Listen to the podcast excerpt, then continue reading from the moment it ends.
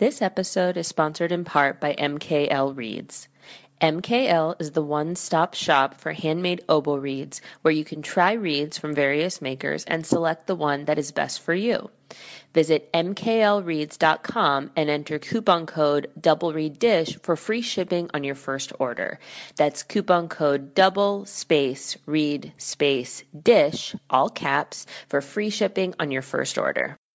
Dedicated to providing excellent handmade oboe and bassoon reeds to discriminating double reed players of all ages and abilities, Double or Nothing Reeds has recently expanded to sell double reed tools and supplies, gift items, and more. This includes knives, knife blades, thread, staples, cane, bags, and resources for students. As authorized Fox and Yamaha dealers, they offer an extensive range of oboes and bassoons for all levels. In addition, they sell quality used instruments on consignment. If you're looking for private oboe lessons but can't find anyone nearby, Double or Nothing Reeds offers oboe lessons via Skype. Visit doubleornothingreeds.com for good quality and affordable reed making supplies and accessories, lessons, instruments, and much more. That's doubleornothingreeds.com. Hi, I'm Galit Kaunitz, And I'm Jackie Wilson, and you're listening to Double Reed Dish a podcast for oboists, bassoonists, and the people who love them.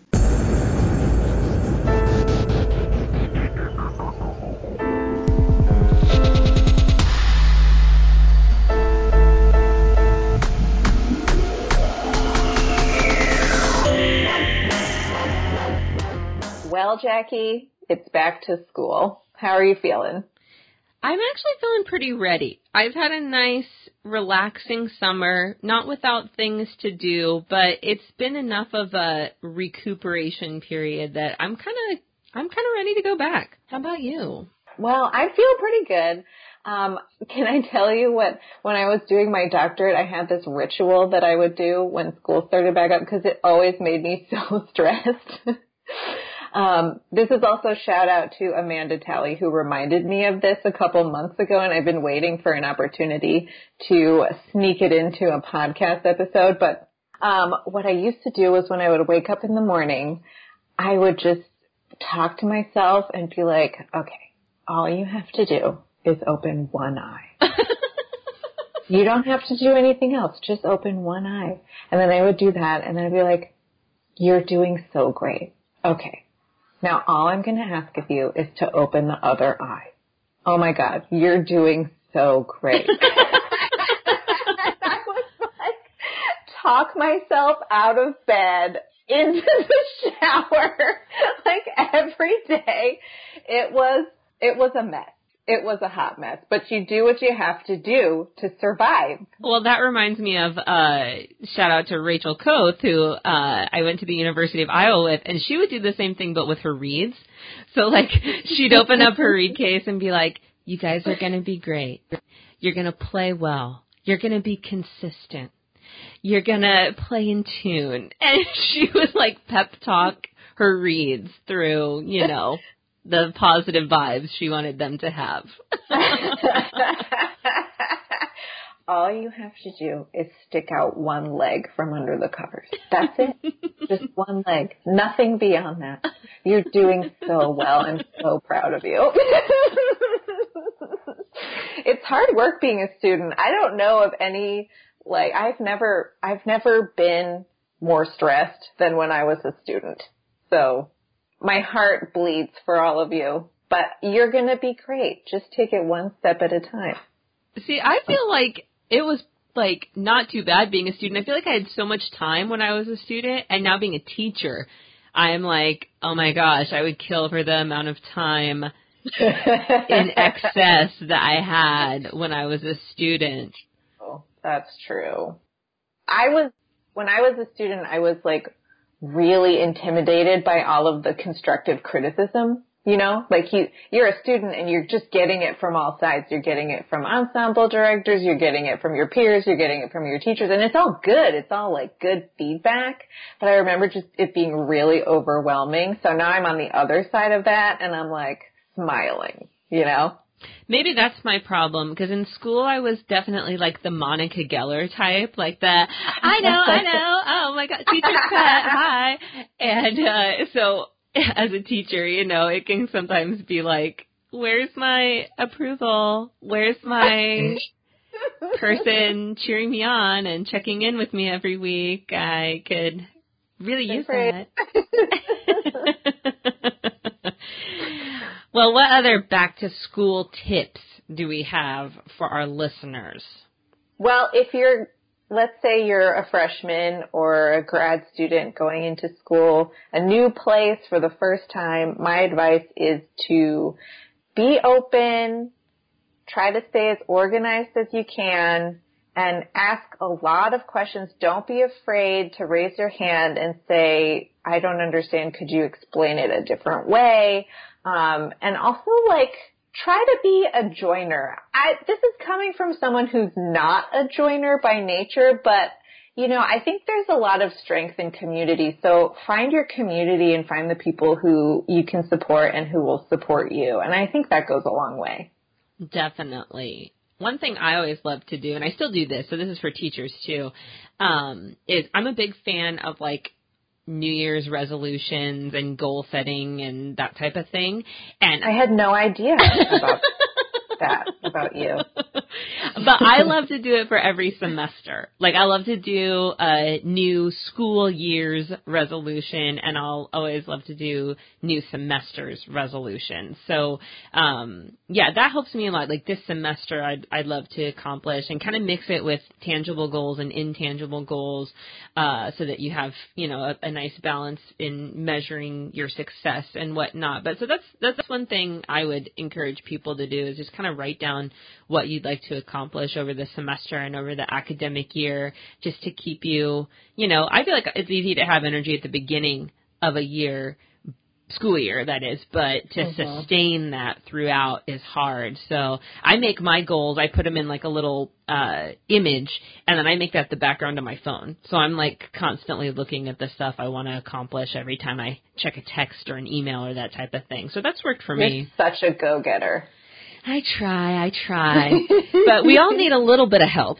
So we've come up yeah. with an idea to help everyone in their back to school transition and maybe give you a little bit of swag in the process. So Galit, tell the people what they want to know. Well, first I want to tell the people to try not to freak out because it's so awesome. but we have compiled a back to school giveaway and uh, it's going to be flames, the stuff that we have for the giveaway. Yes, yes. So to enter the giveaway, all you have to do is take a picture of yourself listening to Double Reed Dish and post it to our social media, which is Double Reed Dish on all of the social medias. The only one we don't do is Snapchat. I don't get it, so we don't do it. Um, but we do Twitter and Instagram and Facebook, and you can also email it to us at doublereeddish at gmail.com. And that is your entry, and we will accept um, entries until August 25th. And do not despair, international listeners. This goes for you too. But what if they're not a student? Can the teachers or just professionals or self-employed, can they join too, Galit? Anybody can join. It's good for everybody. We should say though, these pictures are going to get reposted on our social media. Don't though, do anything so. weird. Don't do anything gross. Just you, your headphones, you know, uh, maybe your your uh, screen capture of your phone listening. We're we're just looking for how you enjoy. So you guys want to know what is up to win, okay? You're going to think I'm done. I'm going to keep going, okay? So what do we got? Tell the people what they want to hear, Jackie. We got a reed Soaker cup. We got a spool of thread. Oh my god. We have a Jende reed knife. Stop it. We have a Jende cutting block. Oh my god. How many CDs? Not one, not two, not three or four. We have five CDs to give away. And these are from our past guest artists, so you know they are amazing. These are some of the best musicians you could even possibly hear. We got those to give away. And you may say, wonderful, but I need to buy some cane. I need to buy some sheet music. I've got assignments that I need to take care of this semester. I've got stuff to get done. Well, we're going to give you $25 towards a cane or sheet music purchase of your choice to wherever you want. So 25 bucks to spend on supplies. Plus, JGW Sheet Music has offered two pieces from their catalog. This is so epic. I know that you guys are going to want to go nuts and try to win these prizes. And so we can't wait to give this stuff away and can't wait to see the cool, funny pictures that you all send in. Back to school, back to school, to prove to dad that I'm not a fool. I got my lunch packed up, my boots tied tight. I hope I don't get in a fight. Oh, back to school, back to school, back to school. So I've got an awesome shout out this week. I, as you know, Jackie, am a podcast aficionado. And I heard this really awesome episode of the Hidden Brain podcast, which is on NPR. And uh, we'll link to this particular episode, but it's Ju- the July 24th, 2017 episode called You 2.0 Deep Work. And it is an interview with the author of a new book titled Deep Work by computer scientist Cal Newport. And he, he writes about, um, our attention and how you know, our constant engagement with our phones and our email and social media um, is actually doing us a lot more harm than you know we think. Um, and so he advocates, and he does this in his own life, but he advocates, and this blew my mind. But he schedules four weeks in advance the hours in his day that he is committing to what he calls deep work, which is uninterrupted creative work. So this could be practicing, it could be composing, it could be just thinking about a project that you want to plan or whatever it happens to be. And he schedules four weeks in advance, immovable times in his day where he does not answer the phone, he does not check his email, he does not check social media, um, and he just works on his creative work and he talks about um, it's like it's like only you know 36 minutes long, so it's not that long. But he talks about the damage that we do to our creative attention span when we just say, "Oh, I'm just going to check my email real quick," because the the thought of I'm going to check my email real quick is the most damaging thing. Like just the thought, just it popping up in your head is what is damaging to our brain so that we have to rewire how we think and we can devote like specific uninterrupted time to whatever it is that we want to be fully immersed in. And I've been doing this for the last week or so since um, I heard this podcast. I just scheduled like for example, 9 to 11 in the morning and then 1 to 3 in the afternoon of uninterrupted deep work time. And I feel so much better about my practicing, about my organization, about my class prep, like all of that stuff that I have been like, you know, you have that constant back burner stress you know what I mean? Mm-hmm. Where you're like just always thinking about something. You're like, oh, I have to do this. I have to do this. But then you don't do it. Like actually doing it oh my God, it feels great. And I'm really interested in getting his book and reading it. Um, I can't shout out the book yet because I haven't read it, but this podcast is really great, this particular episode. So that's my shout out for this week. No, that sounds awesome. And as someone who kind of prides themselves on the uh, ability to multitask, it it there's a time and place for everything. You know what I mean? And it's you shouldn't always be multitasking. There is definitely a benefit to just focusing and giving your full attention, especially to something as important as practice or preparing a class for our students or that type of thing. So I can't wait to check that out. It's going to be awesome. Yeah, actually, one line that he said that totally sucked me in was, "Nobody, nobody ever became successful by being great at answering emails." And I was like, "Oh my god, girl, I'm triggered officially." in a good way or in a bad way? Uh, I don't know. It's a little bit of both. I'm feeling a little emotional right now. Feel exposed. So my shout out is the Abundant Musician Project. And you can find that both on Facebook. There's a Facebook group called Abundant Musician Project. And then you can also find her at abundantmusicianproject.com.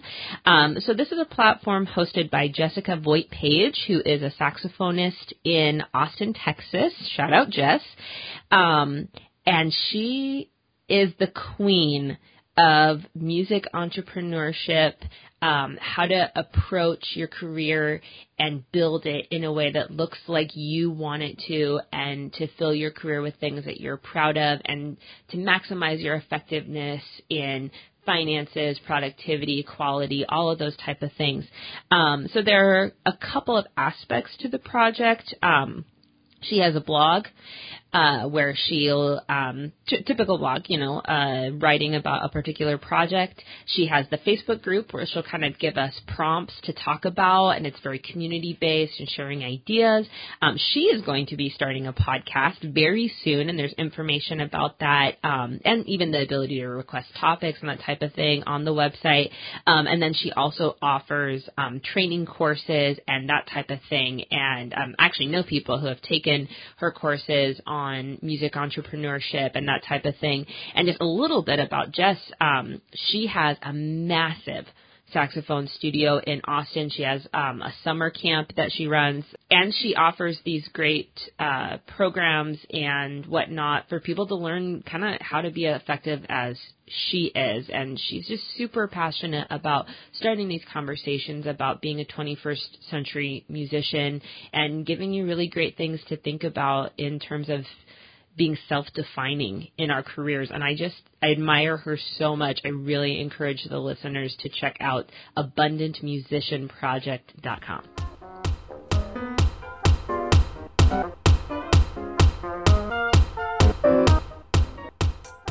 Janet Engel loves the oboe. She has built her business on providing high quality, handmade reeds, education, and a sympathetic ear to oboists across the country. When you order from Janet Engel Reeds, you get prompt communication, reeds or cane handcrafted to your specifications, and cheerful, friendly customer service. All orders are mailed within one week, sometimes much faster. Single orders or monthly reed subscriptions are welcome, and she'll work with you to find the combination of response, resistance, stability, and flexibility that's right for you. Double Reed Dish listeners can use the code DISH, that's D I S H, all caps, for 10% off your first order at janetengel.com. Since day one, Jende reed knives have been the highest quality and the sharpest reed knives on the market, and Jende Industries has been a driving force in educating double reed players on how to sharpen and maintain their reed knives since it is the single most important tool in our reed making kit. Now, Jende has launched a full line of sharpening equipment to meet your sharpening needs. They are offering a wide variety of full size and travel size sharpening stones, strops, and compounds that can be utilized in the studio, the music hall, or on the go and will make your sharpening better. You've got a good reed knife, now it's time to start using good sharpening equipment. Add the code DRDJENDE, all caps, no spaces, at checkout and get 10% off any Jende reed knife, maintenance kit, reed knife sharpening book, cutting block, and reed tool roll. Visit them at jendeindustries.com. That's J E N D E I N D U S T R I E S.com. Oh, and they're more than just reed knives.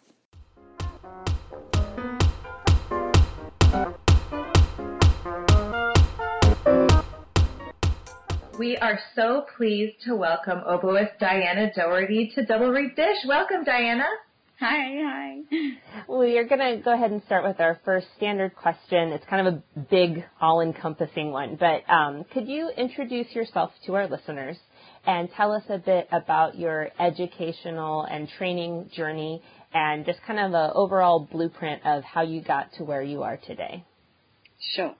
Okay, hi everyone. Um, my name's Diana. I play the oboe. Um, so I was born in '66 in Brisbane, Queensland, Australia and uh, did my schooling there. Um, did my first year at Conservatorium at the Queensland Conservatorium, uh, double majoring in oboe and piano, and then moved down to Melbourne to follow my teacher, my oboe teacher, who I'd just changed to, Stephen Robinson.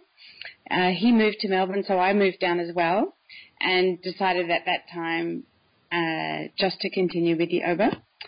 Uh, and so I went to the Victorian College of the Arts in Melbourne and completed an undergraduate degree there.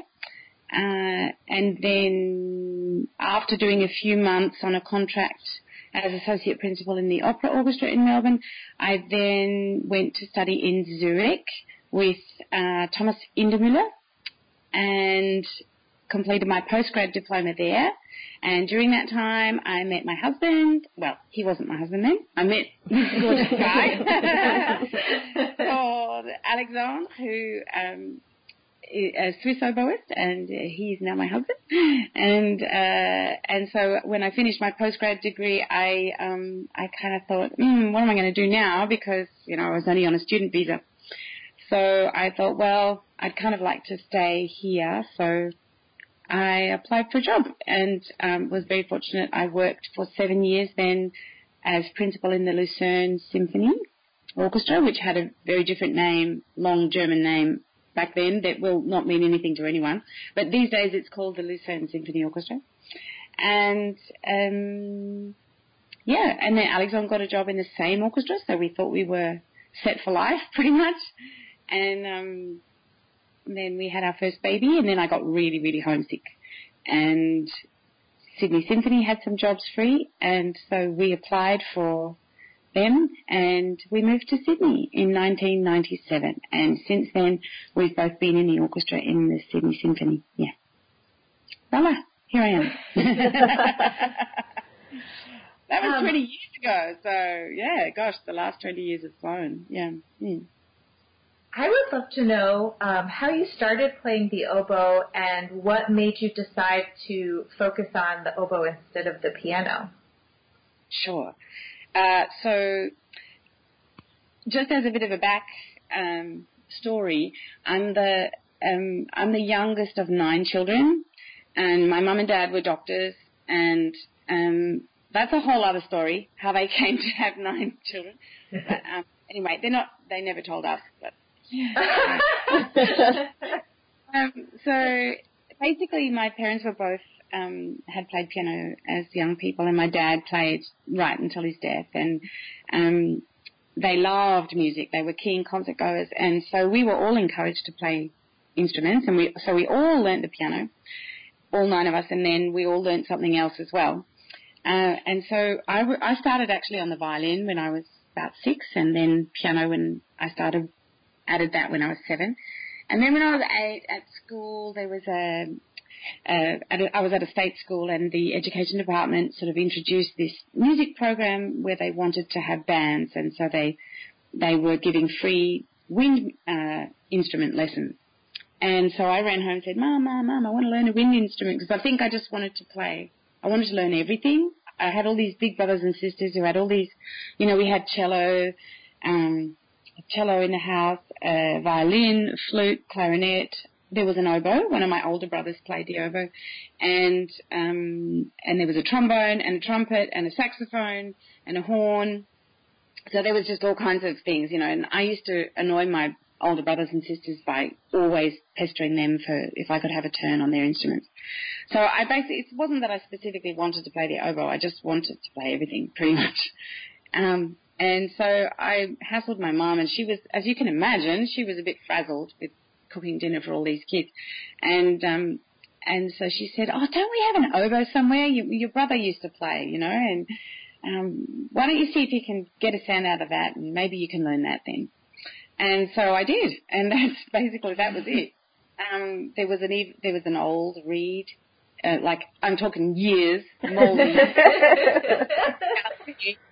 uh, reed in the box. It wasn't even in a reed box. It was just sort of loose in the box, and um, and it was a it was this little Chinese oboe. You know, where you, if you if you bend the keys, they just break in half. You know, like it was it was really nothing great, but I had fun, and I managed to get.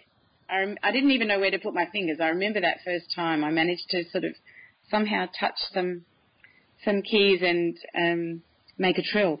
So mum had to follow through. yeah, yeah, and, yeah. And I was just really, I think, really caught by it.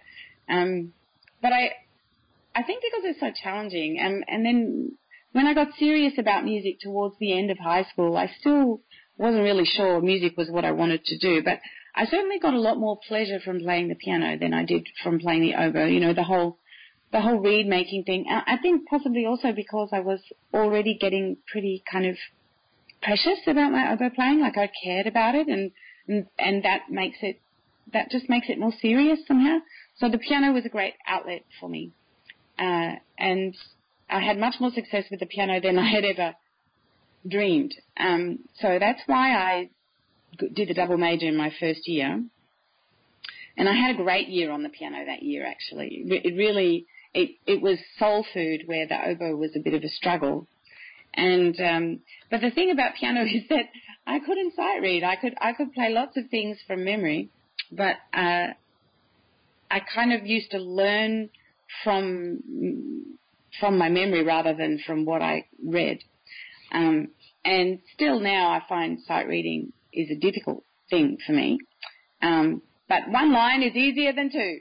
So, um, so at the end of that year, I had a fantastic year on, on the piano actually, and um, would have loved to have continued. But it was clear to me um, that I had big holes in my study of the piano. You know, I basically I was just in a hurry. I wanted to play great pieces, great music. I didn't want to mess around with scales and stuff like that. So you, you can only really go so far if you don't have the proper, proper, you know, basis, the, the fundamentals.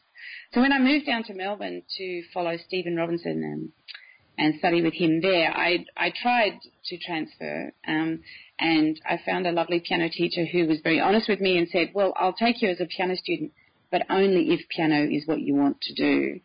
And, um, and only piano, you know, no double major. So I said, well, I didn't really know what to say to that because I still love the piano. And um, then we have this big competition in Australia. It's got a different name now. It's called the Young Performers Awards. Um, but at the time it was called the ABC competition, the Australian Broadcasting Corporation uh, competition. And uh, it was like a concerto competition, and they had different categories. They had a category for piano, a category for strings, and then they had this lovely, very um, exotically named category called other instruments, and that's what oboe. so I, I entered both in the piano and um, other instruments categories, and um, so there are many rounds, and you can imagine there were many pianists, and um, yeah, I didn't pass the first round on piano, but I did pass it on the oboe. So I thought, okay, well, we'll just see how the competition goes on the oboe, uh, and and then I'll go back to piano. So I kind of stopped practicing the piano for a while, and then went all the way to the end and won the competition on the oboe. So it sort of, you know, then I sort of looked back and thought, oh shivers, I haven't played the piano for like three months, and I never really, really went back to it.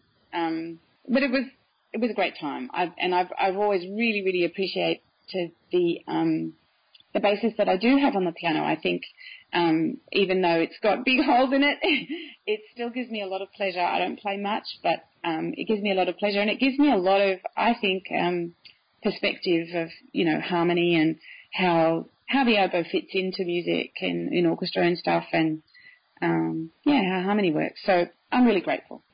Uh, well, we announced that you were going to be on the podcast and did a call for questions from our listeners, and we got a bunch. People are really excited about this interview, and so we want to go to some of those listener questions now. Uh, Christopher has the question I'd be interested to hear, in a general way, how Australian players feel they fit into the different quote unquote schools of double reed playing. I've heard both fantastic oboists and bassoonists from Australia, Diana being a perfect example, but haven't really listened with a critical ear for influences from other national schools or what kind of differences make the Australian school different from others. Wow, that's a good question. Uh, okay, so I'm not sure I can answer it exactly, but I can say that one of the great things about being in Australia is that we have many influences, but we are not too dictated to by tradition. So uh, I think for a long time, oboe playing in Australia was mostly influenced by England. Uh, some of the, and, and, you know, when I was a teenager, my teaching was certainly uh, from that perspective. Um, not that I ever played fun plate or anything like that, but you know that kind of looking up to Goossens, um, I guess, and um, and then of course Holliger and that the whole French um, influence. So I think I was always very attracted to, um, I guess you'd call it European school, although European school involves a number of different styles. Um, but even there, I, have never really um, considered that I had to put my, you know, eggs in one basket. I guess I, there are elements of um, the German orchestral sound that I really love, and there are elements of the modern French players that I, you know, I love as well. Um, and I I grew up listening to all kinds of oboists, um, a lot of Holliger, uh, and um, Maurice Bourgue, uh, Pierre Pierlot, um, Neil Black, Celia Nicklin. Unfortunately, not so many Americans. sorry about that. Um, uh, yeah. So, and, and in at the moment in Australia, I would say there is a definite thread. Um, most people play Marigaux, as do I. Um, and there are a few uh, English style players, um, or there have been. One of them has just moved back to England. Um, so I would say it is sort of that hybrid, that French German kind of uh, hybrid, with a bit of Aussie kind of um, elements thrown in. Yeah, again, like I was saying before, I, I I feel we are lucky because we don't really have to fit into a box. So we can pick and choose a bit what we like, which is good. Therese would like to know, and this was a pretty common question, um, but how do you produce your signature gorgeous tone? Um, can you talk to us a little bit about your sound concept and your reed setup and your oboe, that kind of thing? Wow, I am I'm very flattered to hear that I have a signature gorgeous. What was it? That was very gorgeous tone. wow. um, especially because I think, you know, as a student, I used to get a lot of criticism about, you know, a lot of feedback about my sound, or and um, so I, I feel like that's been a bit of a battle for me. Um, there's always the sort of, I think I always knew what I was looking for. Um, I I can't really put that into words or or give you an example of a name or anything like that. But um, okay, so it has yeah, it's been a struggle for me, and I know I don't know that I'm really there. Um, I still I still think about it a lot, and I still ask myself a lot of questions and um, search a lot. Uh, my reeds have changed so much over the years, and back and forth. Um, but generally, I like a wider shape. I don't like reeds that are too long, but I think they might my reeds might sound long to an American. Um, so I um, play a 47 staple, and the entire reed is 72 millimeters. Um, sometimes a little bit under, but pretty much around there. I play a wide shape because I struggle for flexibility in the low register, and I find that really helps me. I have uh, I, I I manage to control in the upper octave a bit better, but I'm um, for example, we recently in the SSO we just recently performed Mahler three, and um, as you probably all know, that the second movement starts with this solo in the oboe. It's beautiful minuet, very simple, um, but all you know from starting on a low E and going all the way down to a B, and that kind of solo was was would give me nightmares. And I think I find the um, finding the depth and the warmth in the sound um, has been my struggle. Also because I think being um, possibly, uh, you know, I'm, I'm, quite short. Um, and I've always had a lot of um, uh, what's the word determination, I guess.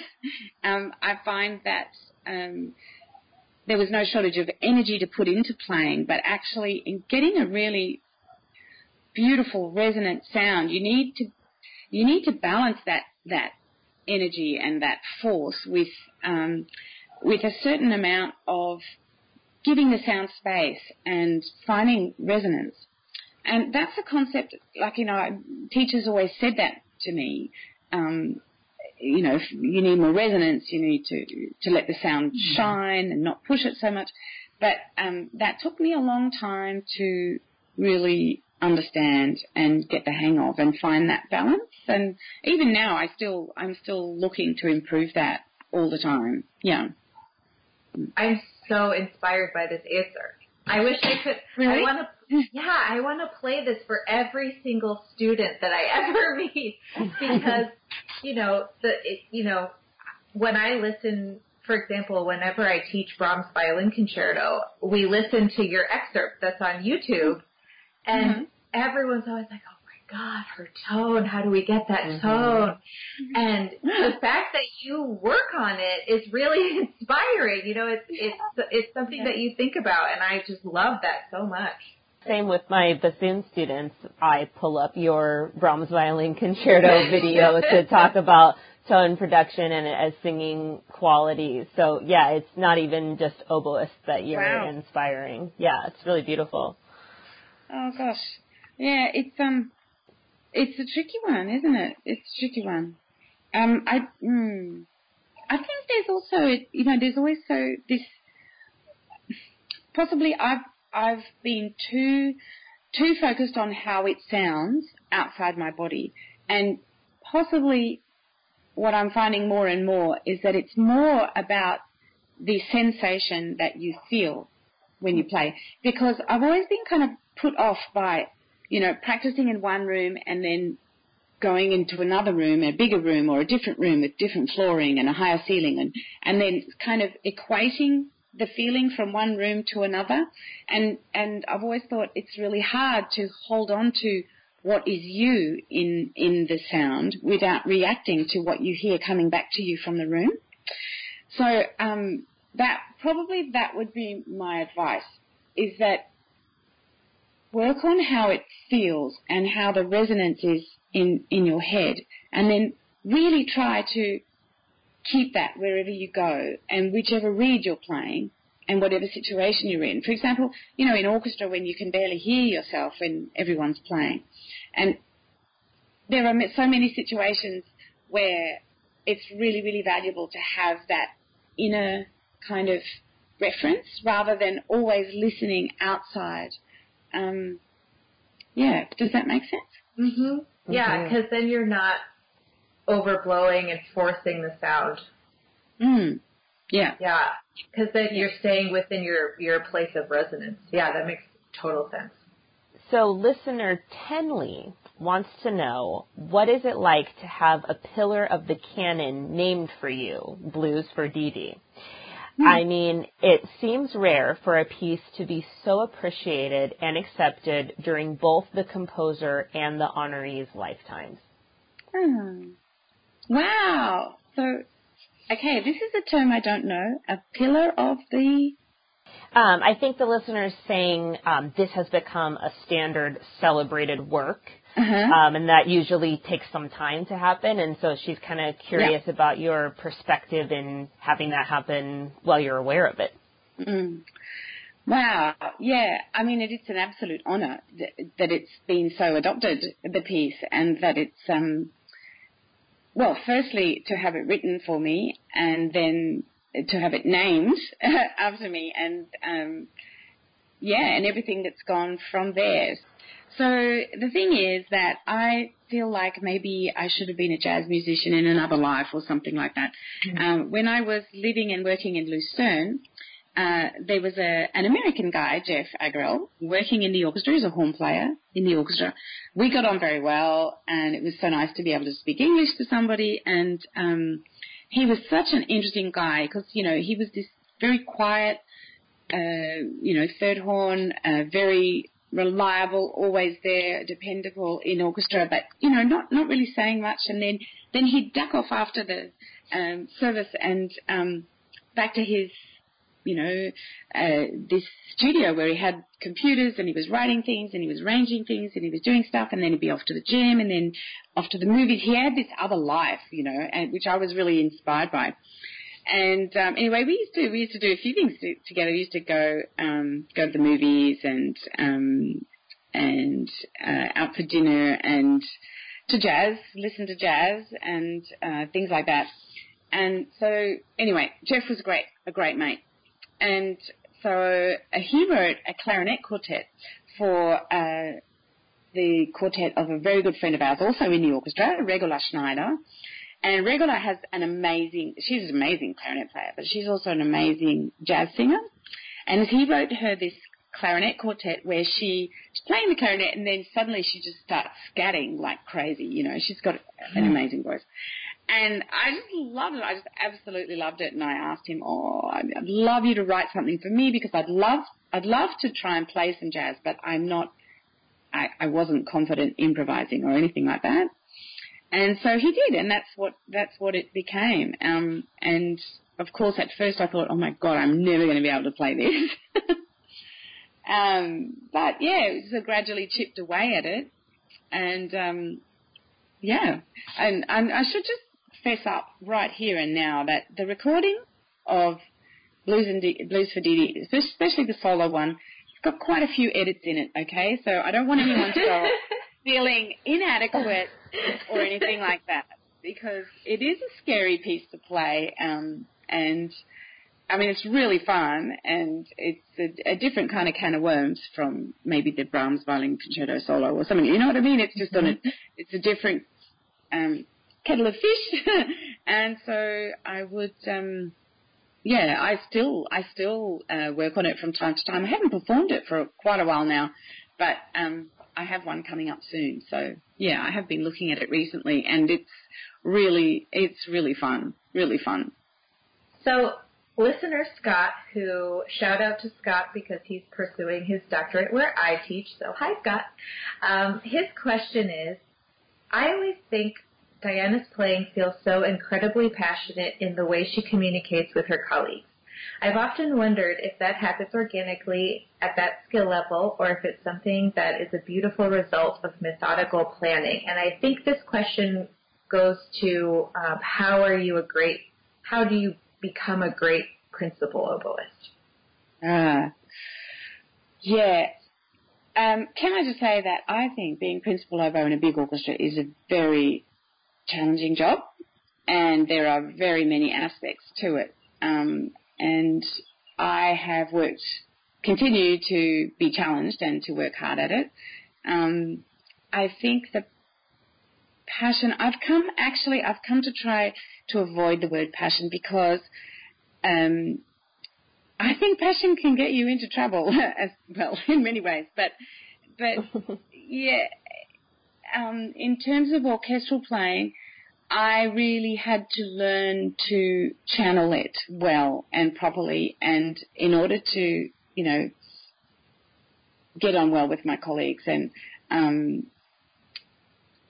just sort of, I think it, for me, the, the issue was that I felt really passionately about the music and I would quickly get very frustrated with my own abilities and feel very limited um, by them. And just sort of be a bit of a little thundercloud. you know what I mean? Mm-hmm. Um, so I think it, it, it it's a re- it's been a real journey, I guess, for me, and um, um, I think music makes you fe- if music makes you feel stuff, and it really makes me feel stuff, then it's it's difficult not to not to play with passion, I guess. Um, it's it's it's putting it in the right place, um, having it in the right context, and um, not letting it make you intolerant of yourself or of other people. So it, I find it's a fine balance to have that up that full commitment and really caring very much about the music that you play, but not caring so much that you make life unbearable for yourself and other people. mm. Yeah. Our last listener question is from Aaron Hill, who teaches at the University of Wisconsin. And he wants to know uh, the way you move when you play looks organic and beautiful. Do you have any advice for musicians about movement while performing? Mm. That's very nice of him to say that because I had, uh, it, yeah, I've had a lot of feedback about my movements as well over my career. Uh, when I studied with Thomas Indermühle, I remember him saying, you know, if I watch you playing, it's really musical, it's really interesting, but if I close my eyes, it's really boring. Oh. uh, yeah, you bet, you bet. But it was very, it was very telling, you know, and and obviously, you know, and probably also in, in you know, leading on from the previous question about channeling your passion, um, I think, you know, I obviously the, the oboe can feel very limiting. Um, it does to me anyway at times, and I think moving was like, I want to get this emotion out. You know, I want to, I want, I want, I want to um, depict the music, and um, and but he taught, you know, he taught me the importance of really, you know, you you've got to, you can't just get up and emote. You know, you actually have to analyze it. You have to um, work on the craft in order to provoke those kind of feelings. It's not enough simply to have those kind of feelings, you know what I mean? Um, so yeah, I've had I've had you know newspaper reviews and stuff that say, "Wow, she moves a lot. Um, she's a very physical player." Blah blah blah. It's it's not ever anything I've tried to do. Um, I think um, possibly I've had to tone it down in orchestra because you know it puts off colleagues to an extent, and maybe that's a function also of maturing and you know that you it gets distilled to what's necessary and um, yeah so I've never tried to move while playing. I'm I if anything I try not to move too much when I play. But I think you know that what's really important in in your studying is to gain important understanding about your body and how it works and how it how it needs to function economically and um, yeah, organically. Um, I guess ergonomically is that is that a thing? Like you know, just because hopefully we'll we'll be in our career for a long time and we want to continue to play well and to be able to um, do our jobs without pain or wear and tear on our bodies. I think I think the more knowledge you can have and an awareness about how you use your body, the better. Um, so I do a lot of Pilates, yoga, um, weight training. That I mean, yeah, I do plenty of that. Not maybe not a lot, but you know, three four times a week. And so I find that I learn so much um, from that and just about how to use the small muscles, how you know the you know the small deep muscles that really actually you need to be quite quiet with your big outer muscles to, in order to really feel them and control them. Um, and that's taught me a lot. I think all the all the subtle core work in Pilates has improved my control and my my um, my breathing. Um, yeah, so always trying to improve on that front as well. And possibly, I think possibly that has condensed my movements to something a bit more economical over the years too. Yeah, it's really making me think about, you know, uh, one of the usual questions um, that we ask most of our guests is about work-life balance and self-care, and I think that touches on that. Mm. Yeah, yeah. So my question then to you would be, um, with such a demanding job, um, how do you deal with things like work-life balance and self-care? Mm. Well, yeah, that's a really good question. Also, as a mum, you know, I mean, my kids are big now; they're 21 and 17, but they're still, um, you know, they require just as much care, just in a different way, I guess. You know, emotional energy and um, a lot of feeding. and, yeah, I think it's a very, very important question that you need. Obviously, you need um, you need the right physical uh, uh, plan and and also I think mental and and emotional. Um, how you know you, it's a very giving thing to be a musician. You're giving your heart every time you play, and being a parent also is very giving. And um, so you're absolutely right that there are times I think where you need to carve out something that's for you. Um, and that you know that varies. That's different things over the years for me. Um, I've been through, you know, various different hobbies. Um, I love to paint, um, and I love now. I love yoga and Pilates and meditation. I'm learning meditation, which I love as well. Um, and all those things, I think they serve a similar purpose. Oh, also cooking. I love. I love cooking and making dinners for friends and things like that. And I was thinking just yesterday how actually there's so much overlap, you know, sort of that working on a painting or preparing, meticulously preparing a, you know, a nice meal or doing a nice flow yoga class, um, you, you're going to a part of your consciousness that is meditative and calm. And um, it's taken me a long, long time to um, to kind of see the real value in that, and um, because I think as a well as a parent, but also as a musician, it's very easy to get into this trap of feeling like you you haven't given enough. Like you know, you could always do more practice, or you could you could um, you could check their homework more often, or you know, all this kind of. You could make more healthier meals, or um, you could uh, fit in an, an extra jog or, you know, just things like, it's very easy to keep asking more of yourself or demanding more of yourself. And it's very tricky actually psychologically, I find, to draw that line and say, okay, well, that's all the practice I'm going to do for today, or these reeds are just going to have to be good enough this week, you know.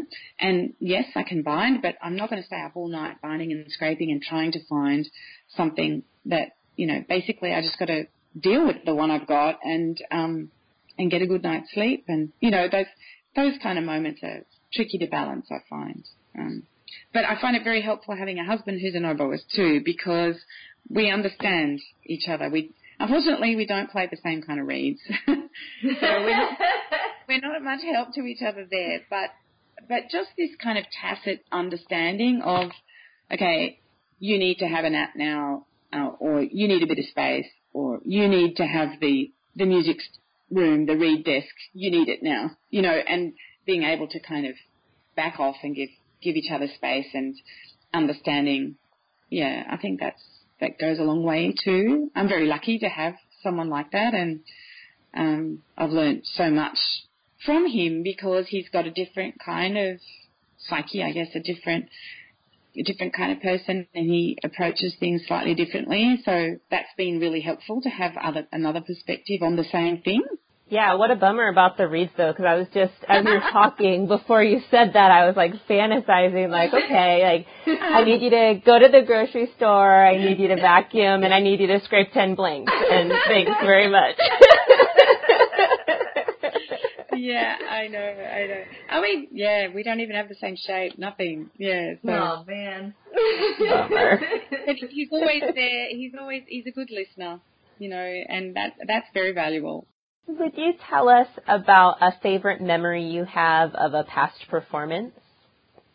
Oh, oh, my favorite memories that that some of them are just hilarious disasters. Um, that's happened quite a few times. Uh, like the time we were playing, we were playing uh, Schubert 9, and Alexandre was playing third oboe because the, the conductor want, had doubled all the woodwind. And so in the interval before we went on to play the Schubert, uh, we put our oboes down next to each other on a table, and I was, I think I was sitting on his lap, and we were laughing and being stupid. And then, then we picked up our oboes to go on stage, and didn't realise we picked up the wrong oboe. Okay. And so all the way through the first movement, I thought, gee, is this really the reed? You know, and, and something's just a bit weird. You know, it was he. I was playing 901 at the at the time, and so was he. So yeah, it wouldn't be so easy to confuse them now because I play an M2. But um, anyway, and then then the this, the whole second movement, you know, the ding, ba-dum, ba-dum, ba-ding, thinking, gosh, I'm just, I just got to blow a bit harder than I thought. And this one key, I'm, it's really poking into my finger and hurting me on my right hand. You know, what's going on? And the thumb rest feels different. Everything feels different. And then after the second movement, I kind of look down the line at the other oboists and go, who's got my oboe?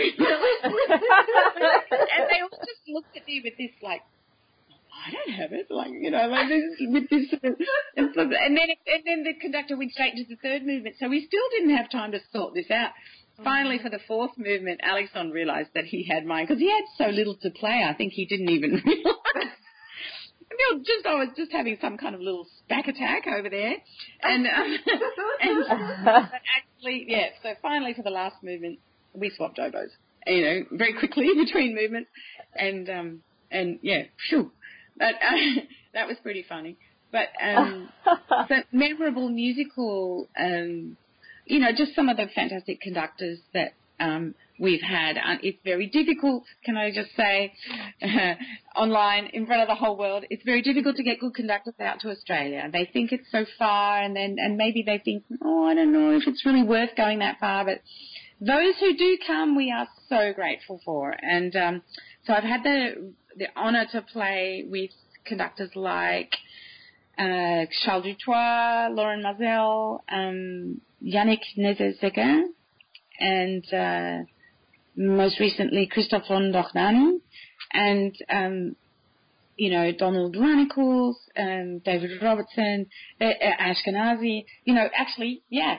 Now that you listen, there are quite a few, but um, there have been some some great musical moments um, with them.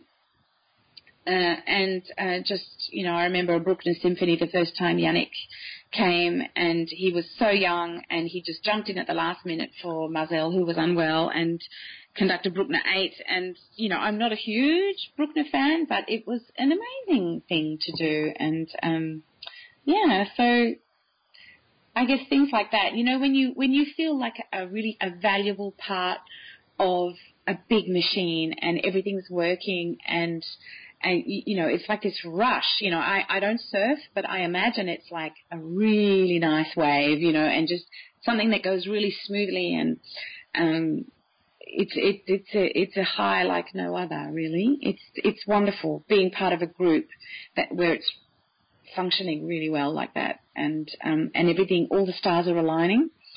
So yeah. I love that. Awesome what advice do you have for those of us dealing with performance anxiety? Hmm. Uh, yep. So there are certain aspects that, um, obviously, in your preparation, there are certain things to look at to give your give yourself confidence. It's always good, for example, to if you can possibly have a hand in selecting the repertoire that makes you feel good and aspects like that. But I think what you're asking is more kind of a direct on the day or in the moment kind of um, strategy. I've always found that closing my eyes has worked, um, more or less. That if I if I close my eyes, I I can focus more on what's going on inside and the music, being really inside the music. Um, I tend to um, prefer playing by memory for that reason. um, that if I have my eyes open, I, I'm just too aware of what's going on. Um, you know, they say that if you're nervous, it's because you're thinking about yourself.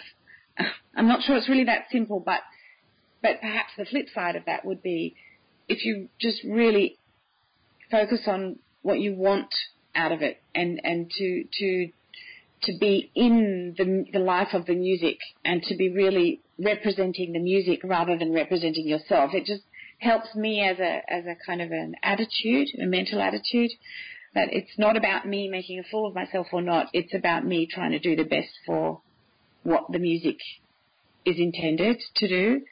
Um, other than that, I think being as natural as as you can, you know, not not feeling like you have to be something you're not. They say a banana helps, natural beta blocker. Um, although I'm not really fond of bananas myself, but um, I, I, would recommend some kind of meditative exercise. um, just getting getting a a moment of quiet. I think it's very tempting to say, oh, I've got to go through this tricky bit one more time, and I've got to check my reed one more time, and um, I've got to clean my oboe one more time, and sort of being a bit um, really disparate in your thoughts, rather than I would suggest the contrary, really trying to bring your thoughts inwards and breathe and really bring the focus inward rather than letting it just go blah outward. Um, that's probably the most valuable thing for me, and that's what I'm really learning uh, from meditation and yoga. Yeah. So this question, we'd love to hear about um, some of your favorite pieces to perform. So you can talk to us about solo repertoire you love, chamber, orchestral. What gets you like really excited to perform? Wow. Um, well, I have to say that just this week, um, with the Sydney Symphony, we recorded um, a new oboe concerto that was written for me last year and premiered this year in February by Australian composer Nigel Westlake, who some people may have heard of. He has composed for some films, including Babe, uh, and uh, I absolutely love this piece, and um, I like I listen to it for fun, you know, at the gym or whatever. Um, it's it's so so great and and so much fun to play. It's very challenging, but it's very very accessible too, and um, it's got a whole range, like a real range of um, colours and um, textures and moods uh, so I'm very excited about that piece at the moment. Um, I, I don't generally enjoy recording at all, but I have to say doing the recording was really fun because we got to play it over and over and over. and I loved that. I loved that. Um, so I'm I'm very excited about that piece. He's also now um, he's arranged it for string quartet, piano, and oboe. So I'm looking forward to performing that version of it as well. Uh, it's called Spirit of the Wild. Um, so yeah, it's pretty wild. um, so that's that's one piece that I'm uh, very absorbed by at the moment. Um, generally, I like yeah, I like to set myself challenges. Like um, one thing I did in the last few years was um, performed the César Franck Violin Sonata on the oboe, and which cool. is well, it's very cheeky to do that. I'm very sorry if any violinists are here. Please don't be cross with me, but it's just I really feel like that's a kind of style that we just we really don't have much of um, in the oboe repertoire.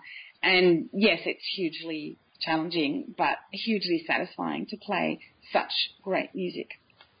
And also, you know, I, I have a lovely pianist, Bernadette Harvey, that I like to work with, and um, I feel sorry.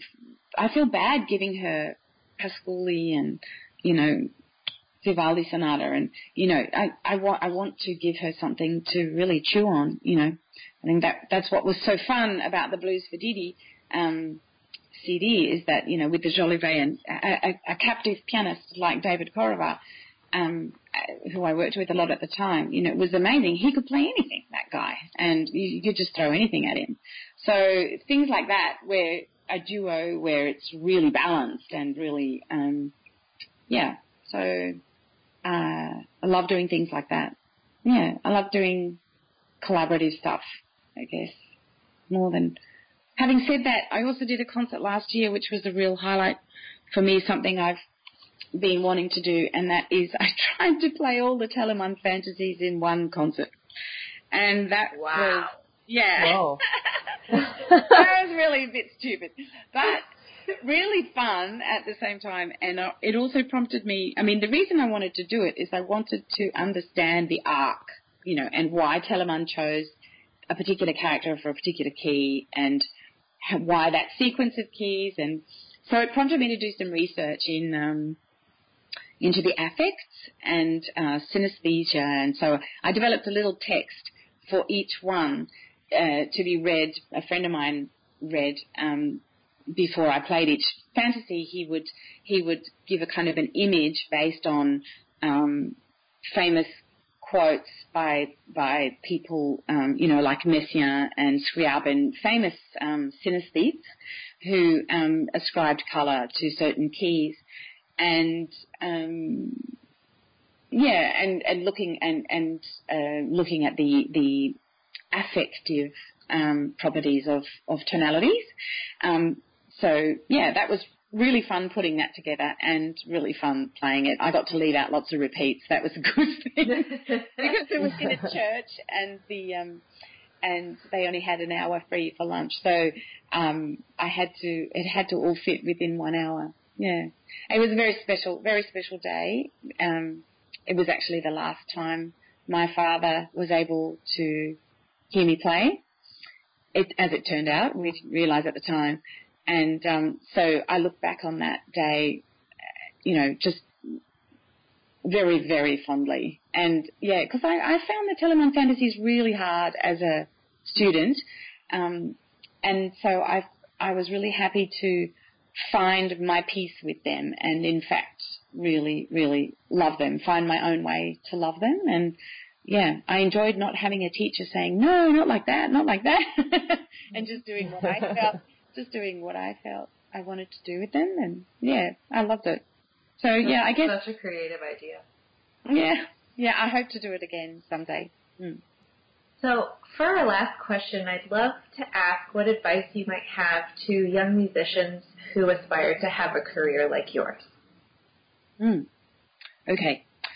Uh, I do think the world has changed a lot since I was a student, and I think while students today have so many more resources at their fingertips, you know, with YouTube and internet and recordings and everything, I also think it's very difficult and so competitive. So I would, I guess my advice would be stay really true to yourself, to, to, to want what you want to get out of it.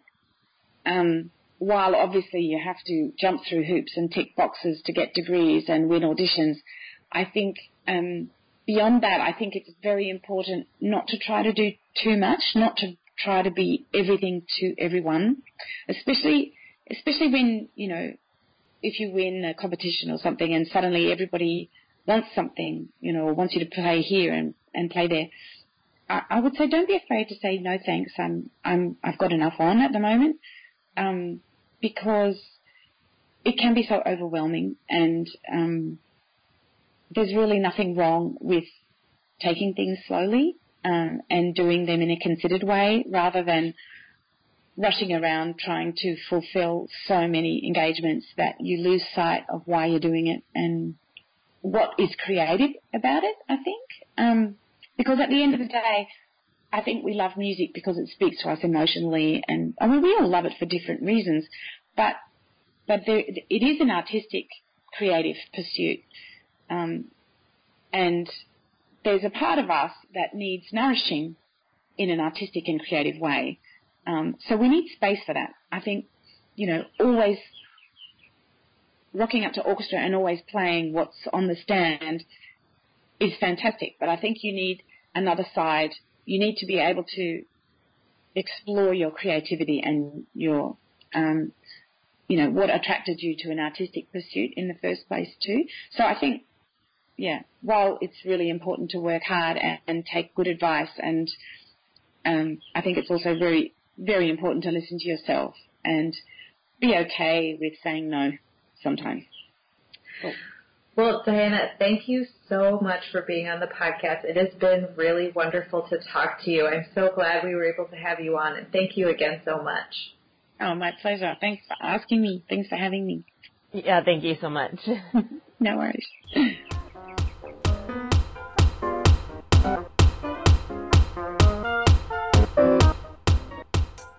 So we hope you enjoyed that epic interview with Diana Doherty. That was so cool. We were so excited. Can't thank her enough for coming on. For our next episode, we will be welcoming bassoonist Christian Schillinger from Ithaca College onto the podcast. And as always, you can find us on our social media. Um, everything, Instagram, Facebook, and Twitter is Double Reed Dish, and you can email us at doublereeddish at gmail.com.